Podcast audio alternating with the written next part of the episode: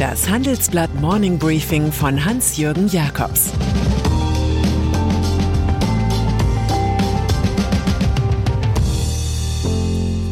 Guten Morgen allerseits. Heute ist Montag, der 23. Mai 2022.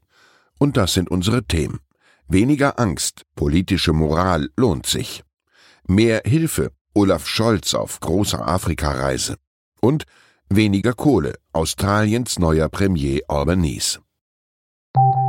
Nach einer kurzen Unterbrechung geht es gleich weiter. Bleiben Sie dran. Die Welt steht vor gewaltigen Herausforderungen. Zum einen die Energiewende voranzutreiben und gleichzeitig den Klimawandel einzudämmen. Und auch der Energieträger Wasserstoff gewinnt weltweit immer mehr an Bedeutung. Doch wie geht es weiter? Erfahren Sie mehr auf dem Handelsblatt Wasserstoffgipfel 2024 am 12. und 13. Juni in Essen. Infos unter handelsblatt-wasserstoffgipfel.de. Mit dem Vorteilscode Wasserstoff 2024 erhalten Sie einen Rabatt von 15% auf die Tickets. Russland-Effekt. Die Realpolitik besagt, dass Ethik im politischen Konfliktfall keine große Rolle spielt. Moral kann man sich dann leider gerade nicht leisten. Eine ganz andere Rechnung macht Yale-Professor Jeffrey Sonnenfeld im Handelsblattgespräch auf. Aktionäre von Unternehmen, die Russland verlassen haben, haben ihm zufolge einen Vorteil.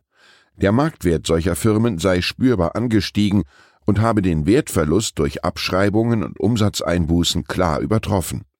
Die meisten CEOs hätten erkannt, dass sie eine Verantwortung tragen, die über die kurzfristige Steigerung des Shareholder Value hinausgeht.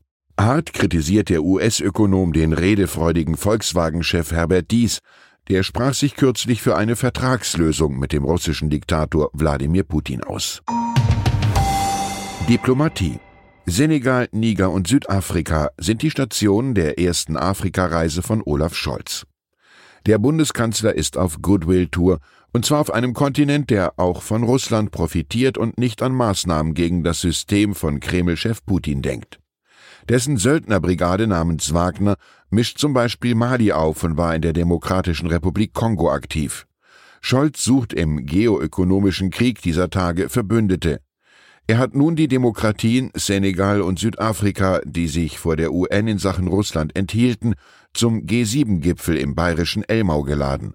Im Senegal soll Deutschland bei der Gasförderung helfen.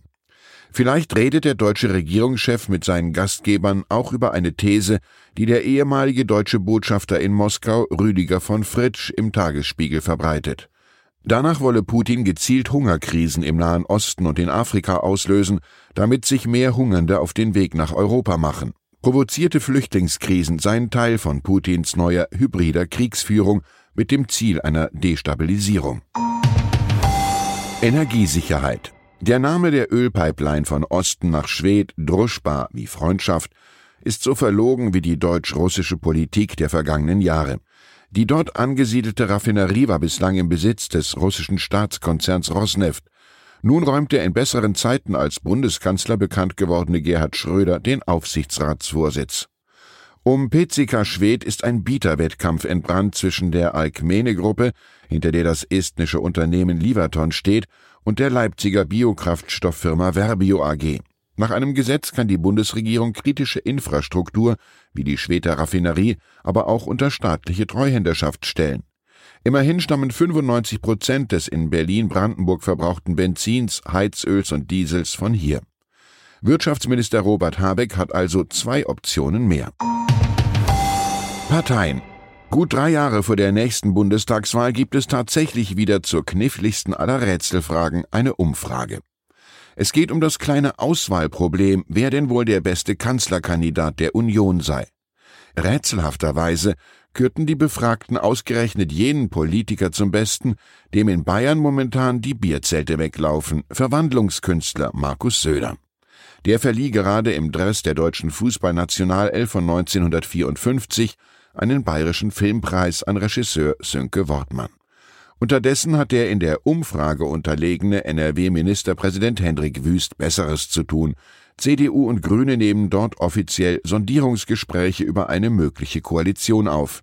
Das ist eine Sache der Logik und der politischen Vernunft. Beide Parteien feierten in NRW Wahlerfolge, die die CSU in Bayern unter dem Kanzlerkandidaten-Kandidaten Söder nicht mehr bietet.